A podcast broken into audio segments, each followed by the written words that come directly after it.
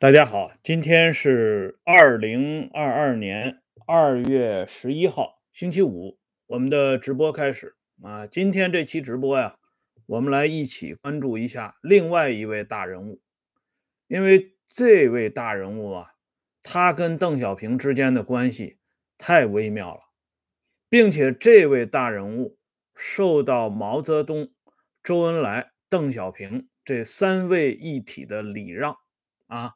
当然也包括忌惮，哎，这位大人物呢，我不说，有的朋友应该已经猜出来了，他就是陈云啊。因为陈云在上个世纪五十年代的一些举措啊，配合邓小平的这个中央秘书长碰头会，或者说没有陈云之前的铺垫，老邓啊也轻易不会推出那个。著名的户口政策，而这个陈云啊，虽然我们以前做过一个系列啊，很短的系列，大概是六集左右，是讲这个陈云与康生的，但陈云这个人的话题，肯定不是这么几集就能够讲清楚的。前几天我这个节目的讲到林彪的时候啊，有两位网友在下边的回复让我。哑然失笑啊！为什么呢？其中一位网友说了，说这个陈云和邓小平啊，都是林彪的部下，就跟这四大金刚差不多啊，就跟黄永胜啊、黄五、李秋这四个人差不多。哎，这位网友说完以后呢，呃，马上有另外一位网友，那位网友呢就比这位网友谦虚多了啊。他说：“那这这不会是这个？”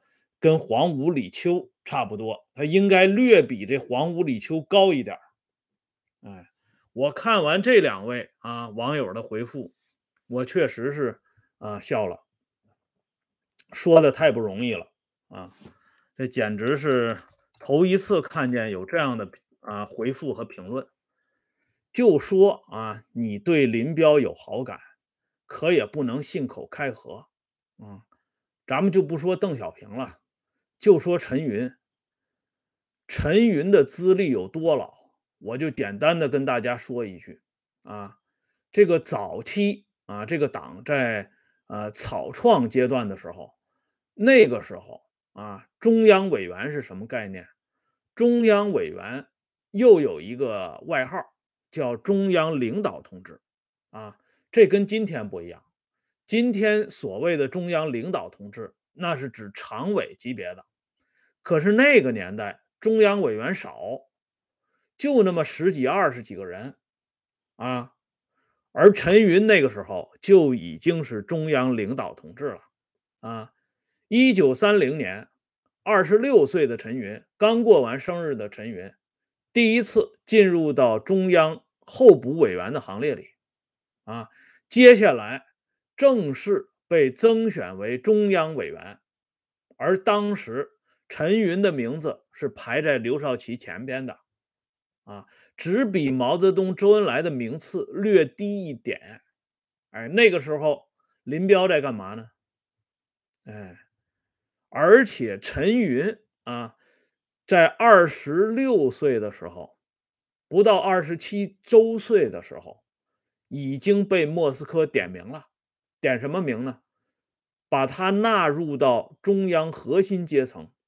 一九三一年九月十八号，啊，陈云刚刚年满二十七岁，被莫斯科任命为中央政治局常务委员会委员。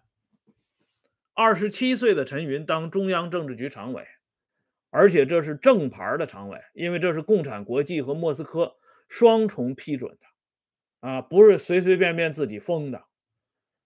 哎所以说，陈云是林彪的部下啊，居然还跟黄武、李秋摆到一块儿，我都不知道啊，这些人的自信是哪儿来的啊？这是第六个自信，大概是啊。而且在上个世纪六十年代啊，中央决定恢复成立中央财经领导小组的时候，陈云是组长啊，周恩来是组员。你能因此说周恩来是陈云的部下吗？不能够啊。虽然他当年在东北的时候，陈云是做过林彪的副手，但是这种架构就像我刚才讲到的这种中央财经领导小组的配置一样，陈云、高岗都是中央政治局委员，陈云甚至是七届中央书记处候补书记，也就是候补常委。他们做林彪的副手，只是为了加强东北的力量。并不能因此就得出陈云是林彪的部下这种这种非常草草率的结结论啊。好了，那么下边呢，我们就来看一下陈云这个人为什么一直盘踞在高位。哎，他盘踞高位，他总有他的道理啊。当年在党的八届一中全会上，陈云当选为中央副主席。那时候林彪还只是政治局委员，到了一九五八年，林彪进入党中央委员会副主席的行列，名字也要排在陈云的后边。这就是毛、刘、周、朱、陈、林、邓的由来啊！这就是所谓的第一代领导集体。哎，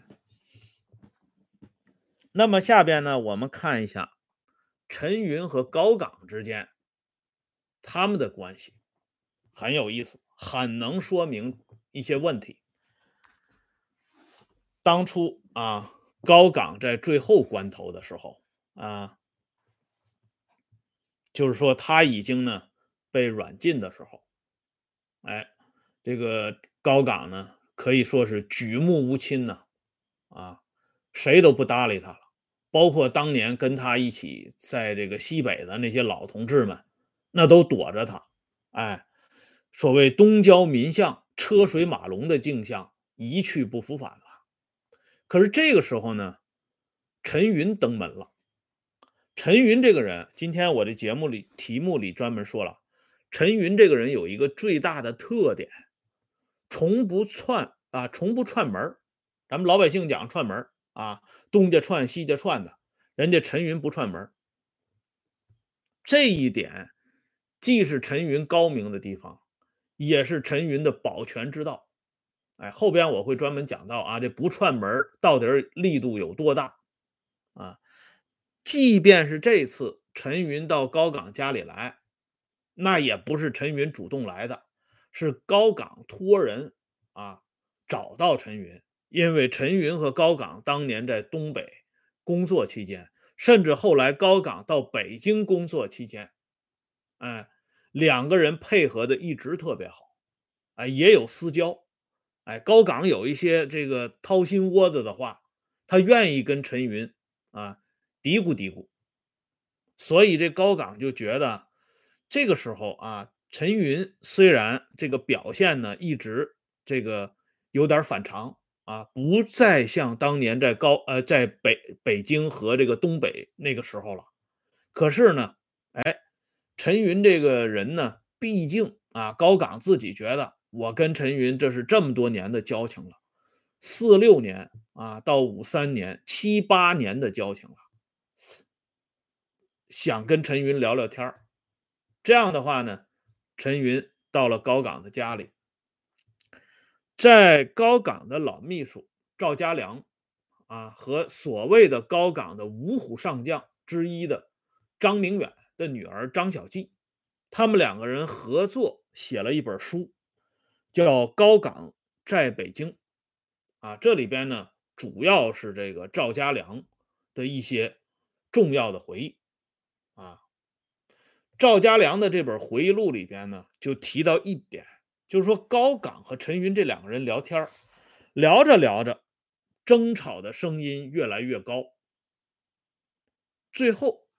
啊，赵家良回忆的原文是这么写的啊：高岗大骂陈云，骂陈云什么呢？两句话，骂陈云是奸商，骂陈云是小人，并且高岗说了这么一句话：高岗说，我算是认识你了，过去我怎么没有看透你？啊，这是高岗在他人生最后关头。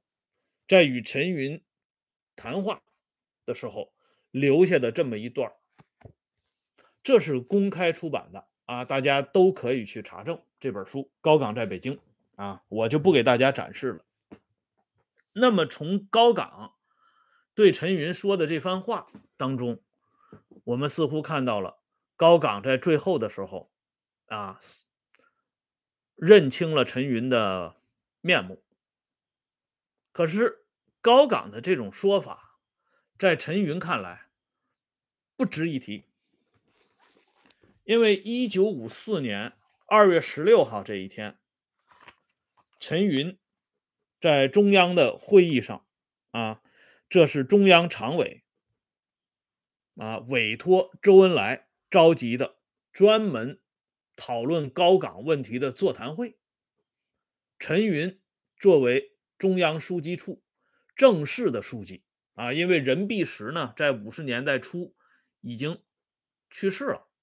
所以这五大书记呢，啊，就变成了毛泽东、刘少奇、周恩来、朱德、陈云，啊，也就是五大常委。哎，陈云呢，在这次会上，他讲了这么一段话，啊，这是《陈云年谱》和《陈云传记》里边都公开披露的。啊，陈云是这么说的啊，陈云说：“我把高岗和我讲的话向党。”说出来，高岗可能觉得我不够朋友，但我讲出来是党的原则，不讲出来是哥老会的原则。哎，高岗现在应该脱掉自己华丽的外衣，重新做人。好家伙，这陈云一讲，这高岗啊成了劳改对象了啊。重新做人嘛，这话我们当年听的都耳熟啊。而陈云啊，人家把他和高岗之间的这谈话向党组织啊交代出来，人家还这么理直气壮，哎，所以最后啊，高岗垮台，陈云上台，绝非偶然。哎，这里边呢。我们就要来讲一讲陈云这不串门的力度了啊！陈云这个人，那是从来不东家串西家串的。这个高层领导之间呢，他也有交往啊。虽然这种交往呢，这个不是像咱们想象中的那样，可是这个尤其经历过这个革命战争时代啊，老战友啊，老同事啊，啊，老部下呀，啊，这个互相走一走。啊，见见面这是正常的，但是陈云家里那可谓是门可罗雀呀！啊，他从不到别人家串门，轻易呢也从不邀请别人到他们家串门。哎，这件事儿呢，那是有专门说法的。这个胡耀邦啊，在去世前。跟李瑞啊，他们两个人之间有一次谈话。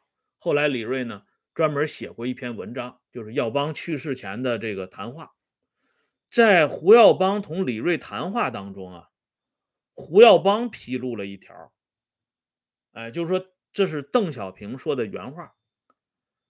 邓小平说了，每年我去陈家一次，就是说每年邓小平去陈云家里一次。主要呢就是谈这个重大人事安排。这我们都知道啊，这邓小平从年龄上讲，他比陈云大啊，他比陈云大不到一岁。哎，从这个地位上讲，邓是核心啊，陈云相当于副手啊。即便是双峰政治，也是以邓为首，所以叫邓陈嘛。哎，结果呢？邓小平到陈云家里去看陈云，这实际上呢，也是因为迁就陈云的这个习惯。陈云不到别人家去，嗯，就这么简单。哎，而陈云的这种做法，在上个世纪六十年代啊，那是很好的保护了陈云。当时呢，这个批判邓子恢。啊，什么单干呐，啊，包产到户啊，等等，陈云其实也是主张这一套做法的，但是陈云没有被像邓子恢那样狠狠的收拾。为什么呢？毛泽东给出了一个答案。毛说过这样的话，这是毛的原话啊，记载在《陈云传》里边，也是公开的史料。毛说了，陈云同志有组织观念，守纪律。他的话只对中央常委讲，没有对外人讲过。这是毛泽东说的原话。换句话说，就像陈云在一九五四年二月十六号这一天讲的，啊，我把高岗跟我说的话向党说出来了。那党是谁？中央常委又是谁？大家应该很清楚了。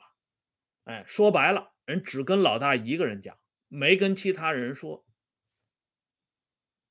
这样的话，哎，老大认为陈云守纪律，哎。不传闲话，啊，不乱在背后讲究，因此对陈云，啊，免于处罚。什么叫免于处罚？不点名批判，啊，只不过呢，让他去养病，听评弹去了，啊，算了，放你一马。这就是陈云，啊，自权之道当中最重要的一条，啊，这个历史上也有很多这类大人物，闭门谢客，避免。遭难，哎，这都是高明的地方。那么下边呢，我们来看一看这毛泽东、周恩来、邓小平对陈云啊礼让三分的同时，那也是忌惮三分。其中呢，毛泽东对陈云啊，既有好感，也有恶感啊。这个下边呢。我们来看一下啊，在第一次庐山会议的时候，一九五九年七月十一号晚上啊，当时毛泽东心情非常好，哎，他让这个啊周小舟，让周小舟去把李锐叫来啊，因为这个白天开会的时候啊，李锐发言的时候。让这罗瑞卿给顶了一句，啊，所以这毛泽东呢就提出来说，赶紧的让这个李瑞到我这儿来一次，啊，李瑞呢就这么的到了毛的住处，这样呢现场就是毛泽东、周小舟、周慧、李瑞这四个人，毛泽东呢就说了一句话，他说我们今天开一个同乡会好不好？因为都是湖南人嘛，哎，湖南同乡会。哎，大家就笑了。然后毛泽东呢，就鼓励他这几个秘书啊，畅所欲言。周慧当然不是秘书了啊，他是跟着周小舟一起来的。在畅所欲言这个过程当中啊，李瑞因为看着毛的心情比较好啊，而且这个毛泽东说了这样一句话：毛泽东说，国乱思良将。家贫思贤妻，毛泽东在湖南的时候啊，这个同这个王任重啊，他们这些人啊，就讲过这样的话啊，同这王任重啊、周小舟他们就讲过这样的话。这一次啊，在这天晚上，他再一次毛泽东说了这番话。这番话呢，毛泽东说了，这是《三国志》啊，《三国志》里郭嘉传里边的原话。就说曹操啊，赤壁大战打败以后，就想起了郭嘉的好处啊。毛转引曹操的这番话的含义，其实就是指陈云。就是说现在呢，国家经济遇到困难了，他又想起陈云了。李瑞呢，就此跟毛泽东说了一句话，就是说，是不是财经工作？还是以陈云同志挂帅为好啊！李锐做过陈云的秘书，他对陈云呢也是比较了解的啊，当然只是了解的一部分啊。按说啊，李锐这个级别，他是没有可能向中央第一号人物推荐人选的，谁来管财经工作，那是恩出自于上啊，老大来做决定。你怎么能随随便便推荐人选呢？但是这天晚上呢，赶上老大心情好，老大让他们畅所欲言，所以李瑞才提了这么一句。而且李瑞提了这一句话之后呢，毛泽东啊。居然也没有这个反驳啊！而且毛泽东还说了一句话啊：“陈云有长处，也有短处。”啊，至少毛泽东肯定陈云有长处。所以从这个毛泽东对陈云这个当时的这个看法，我们也可以看出来啊，陈云在毛心目中的地位。还有一个呢，是薄一波的回忆。在上个世纪五十年代，薄一波啊，在主抓这个财经领域工作的时候，有一次毛泽东同这个薄一波谈话的时候，他用毛笔在这个纸上写了一个字“能”，就是能力的“能”。毛泽东说：“用这个字来形容陈云比较恰当。”这薄一波反应也挺快。薄一波说：“这个字是不是诸葛亮在《前出师表》里的啊？这个将军向宠，性行淑君，啊，适用于当日啊。先帝称之曰能，是不是这个典故是从这里来的？”毛泽东点点头说：“确实啊，这个陈云这个能字点出《出师表》。”啊，就是说毛呢对陈云一度是非常看重的。那周对陈云的看重就不必多说了。当年在中央特科的时候啊，我在特科系列里已经说过了。老邓对陈云的借重啊，我们也讲了，每年去陈家一次，这本身也说明了问题。可是邓与陈云之间这种微妙的关系，却是很有意思啊。这里呢。我给大家简单的说一下，看一下邓小平年谱啊，这邓小平年谱实际上就相当于核定版啊。这个核定本里边有一个值得大家重视的现象，就是这个中央高层这些大人物啊住院期间或者这个去世之后，这老邓是一个什么样的表？示，或者是表态，非常能够说明这位大人物的历史地位，至少能说明他跟老邓之间的关系。哎，这是有规格的，有讲究的啊。一般呢是这个一般这种大人物的普通这个级别大人大人物走的话，老邓也就是啊送个花圈。哎，你像程程子华去世的时候，老邓就是送个花圈，完事儿了。比这级别高一点的呢，啊，老邓呢会派身边的工作人员啊到医院去看望，或者事后呢表示慰问。这个级别里的人物包括王震，包括李先念。再高一档次的，就是派身边的秘书。啊，就比一般工作人员要高一级别了。秘书啊，当然了，就是王瑞林嘛。哎，派秘书去看望，能享受这个待遇的，康克清算一个，朱德的老伴儿。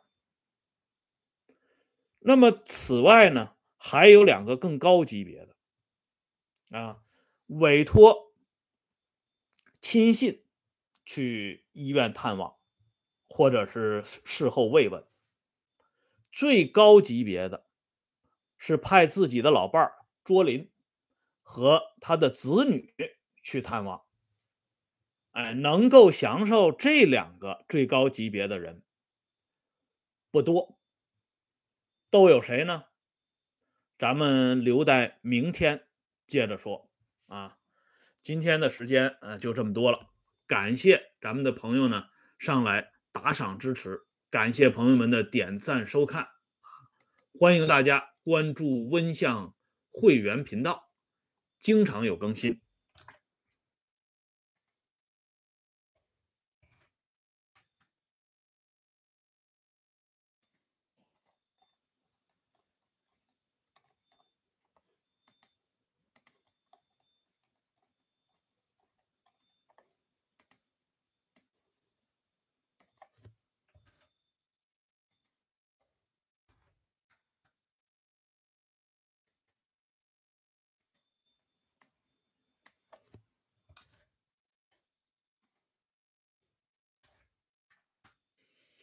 再见。